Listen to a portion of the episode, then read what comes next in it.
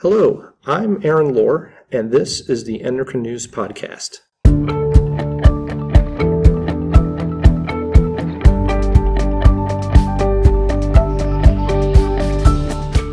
Today, we're talking about what's new in obesity treatment, and joining me on the podcast is Doctor Donna Ryan, Professor Emerita at Pennington Biomedical in Baton Rouge, Louisiana. Doctor Ryan is Associate Editor-in-Chief of the journal Obesity. Thank you for joining us today, Doctor Ryan. Thank you for having me, Aaron. So I wanted to start off by just quoting some stats I got from the C D C earlier, because mm-hmm. they're kind of startling. So according to the Centers for Disease Control and Prevention, obesity affects about ninety-three point three million adults in the United States. That's nearly forty percent of the adult population. So what do you think is fueling this epidemic? It is an epidemic, especially if you consider that the rates of obesity in the United States were seventeen percent up until the nineteen eighties. My goodness. So really rather recent phenomenon. So the general way we think about what's causing this is that there is genetic susceptibility and environmental exposure, so an obesogenic environment. The conventional wisdom would be that what's going on is a food environment where there's ready access to highly palatable, affordable and delicious food, and all the time. And at the same time, we have a work environment and a play environment that doesn't really require a lot of physical activity. So there have been drastic changes in both the food supply and the, the amount of energy that's required for most people to complete their work or even to amuse themselves.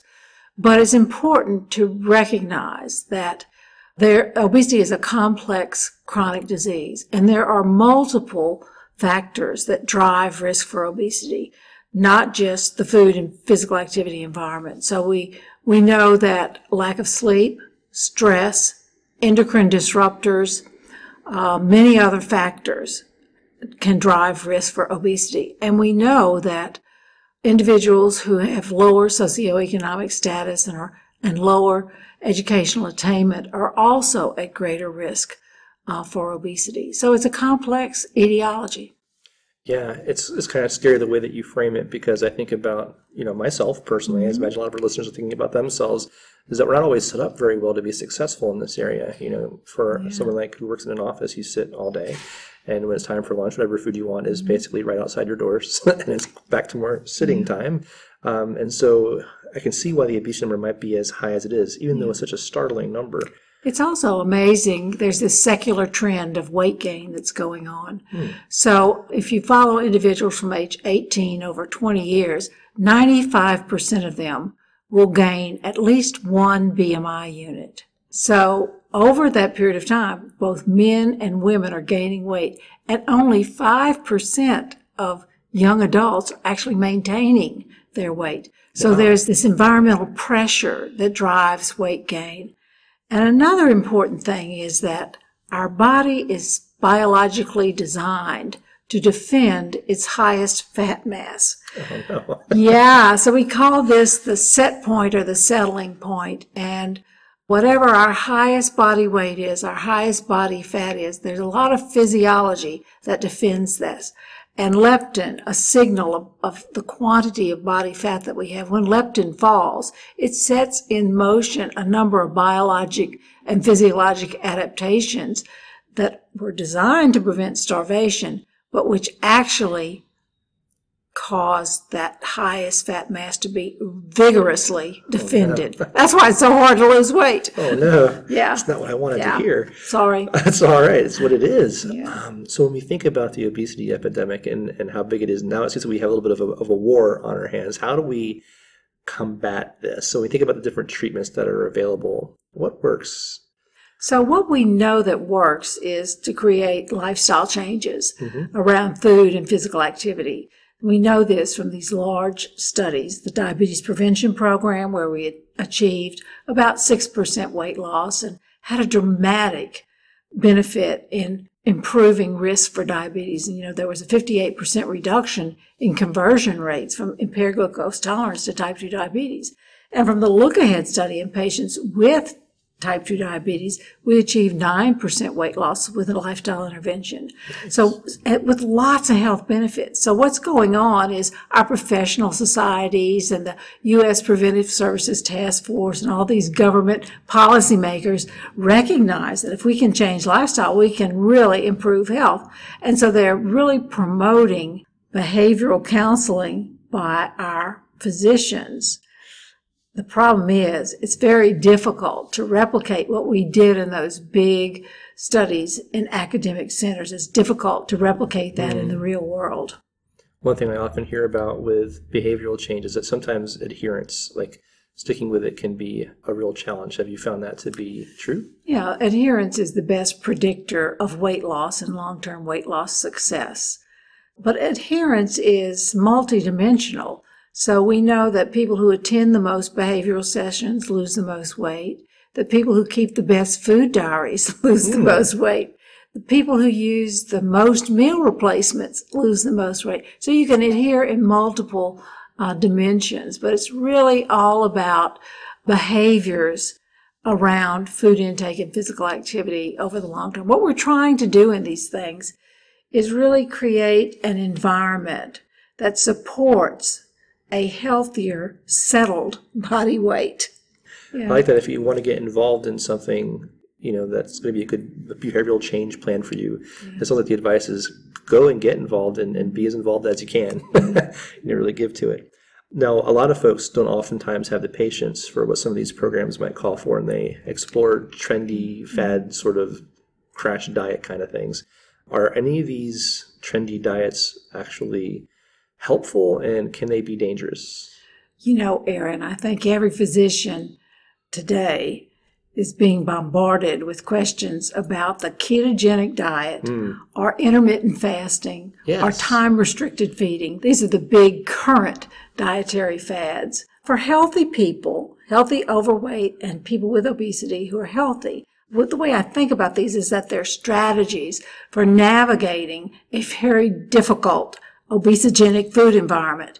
So the way they work is you're really restricting food choices uh, in the case of the low-carb or ketogenic diets. So, and the fewer food choices you have, the fewer calories you eat. In the case of the intermittent fasting approaches, you're only allowed to eat during certain hours yeah. or every other day. And so if you restrict your ability to eat food continuously, you will also eat fewer calories. So I don't think there's anything magic about these diets. And as long as patients don't have type two diabetes or eating disorders or are pregnant and lactating or are taking certain drugs like um, S G L T two inhibitors, they, they can be safe. And I usually am very permissive with patients about this. If you want to use one of these approaches to try to lose weight, well, that's fine. I'll support you. But, you know, we need to get together after you've been on this um, because they can be very difficult eating patterns to sustain. And so if people want to use this as a technique to lose weight, I'm usually okay about it, but I'm really trying to get people to a healthier food environment that really supports long-term weight loss maintenance. You know, we know that a Mediterranean diet approach is associated with reduction in cardiovascular events. That's the only diet that's been proven in a randomized clinical trial to actually reduce heart disease, mm. you know, or strokes. So, hey, we need to get people onto a diet that has more plants in it, more fruits and vegetables, that has fewer sugars, that has more monounsaturated fats and fewer saturated fats and hydrogenated oils. We need to avoid those things. We need nuts in our diet. You know, so we need this healthier eating pattern. And we know that a, a wide variety of foods is also health promoting. Hmm. So we want to take advantage of that over the long term. But in terms of the fad diet approach, the problem is sustaining those approaches over the long term. They're really almost impossible to sustain because they so restrict uh, your ability to eat a wide variety of foods. I hear you, and I've been there. I remember years ago in the Atkins diet. Yeah, I did that popular. too. Yeah, couldn't keep it up forever. No, Eventually, you're gonna no. you're gonna crash. You're gonna break it. I guess that's what I did. So, anyways. Um, at what point might a physician and patient come to a conclusion that diet and exercise may not be enough? And then what other options are available? I think it's really important that uh, patients recognize the strong biology that's behind their struggle, and that physicians discuss that with them and let them know that their struggle is not their fault. Mm. It's really not a matter of weak willpower so much as it is a matter of very strong biology mm. that we're up against. So I think the very first step is to tell patients they shouldn't blame themselves. This is Mother Nature at work. And sometimes Mother Nature needs help. We need to fight biology with biology. So if patients have a history of struggling with their weight, of either not being able to lose enough or losing but regaining, I'll offer medications, because medications work through biology, mostly through appetite, to help patients better adhere to their dietary intention. You know, and we know if you have fewer problems with appetite, you're more likely to stick to your dietary intentions. So to me, I think we don't use medications enough. We really need to call on these more often. Our very conservative F D A has approved four medications for long-term use, and we have one medication that's been around since the fifties that we think can be used safely. So there's no reason not to embrace these medications. To me, one of the big advantages of the medications is not that they're powerful and producing a lot of weight loss. On average, they only produce about five percent or more greater weight loss than you get with lifestyle alone.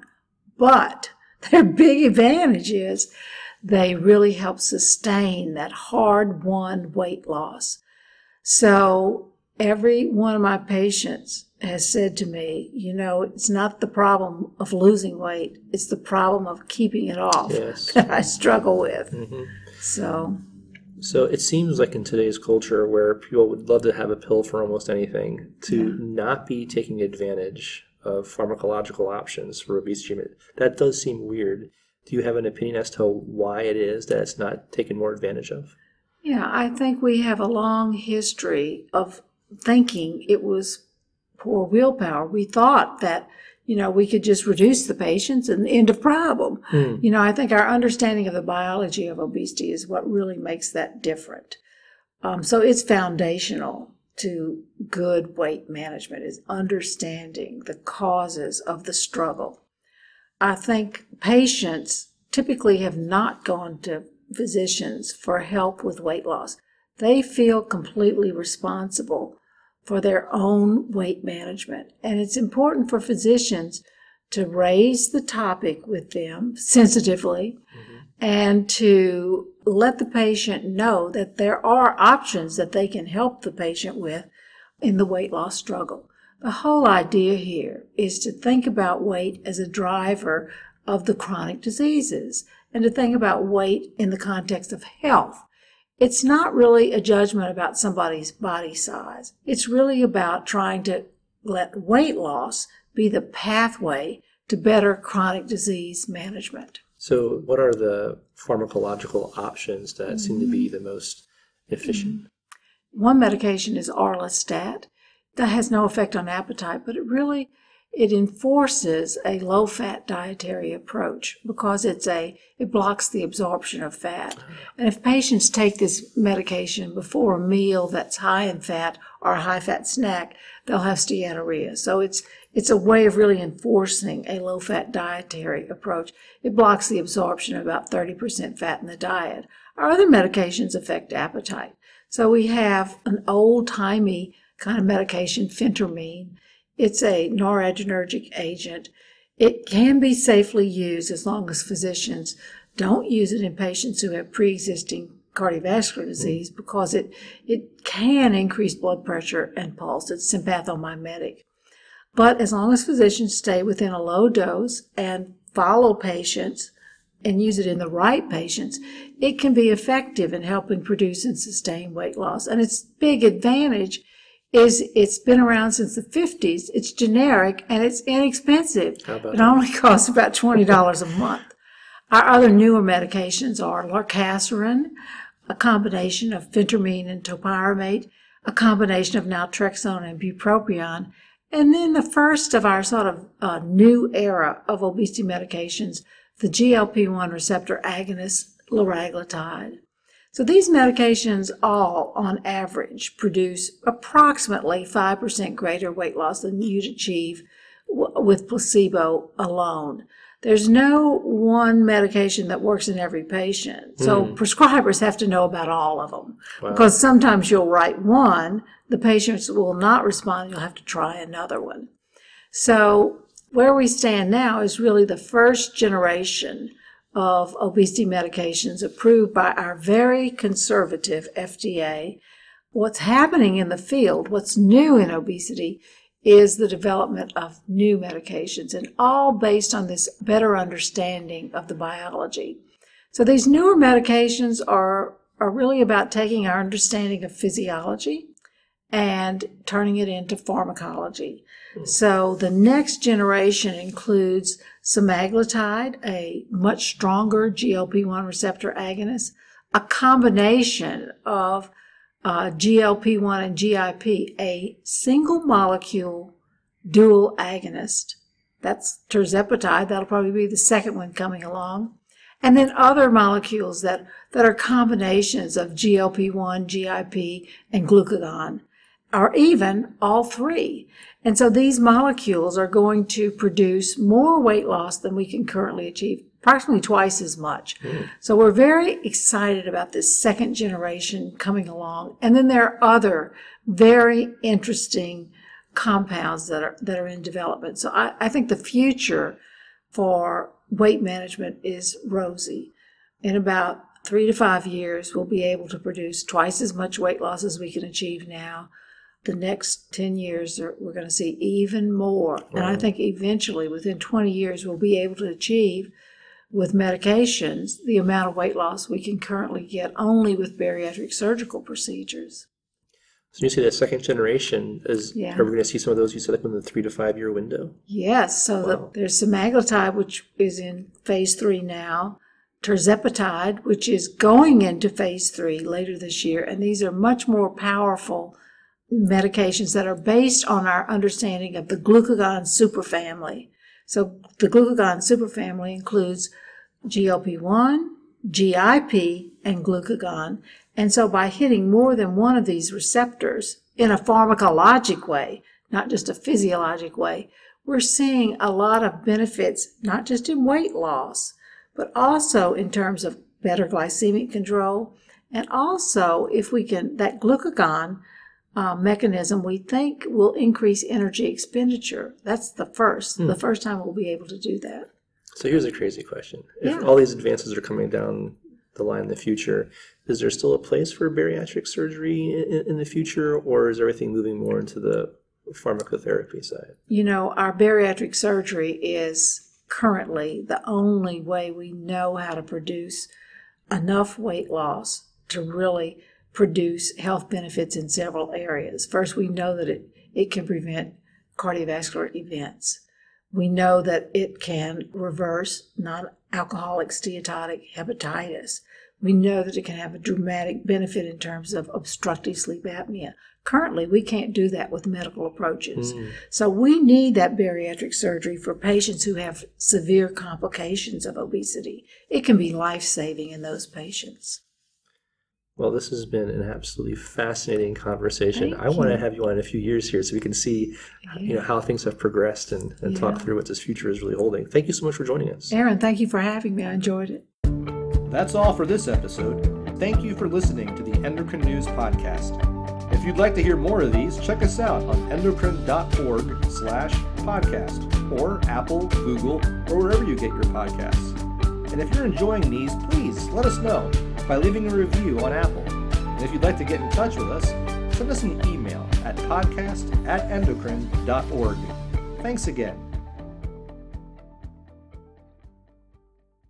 Endocrine News Podcasts are a free service of the Endocrine Society. To learn more or to become a member, visit the Society's website at w w w dot endocrine dot org.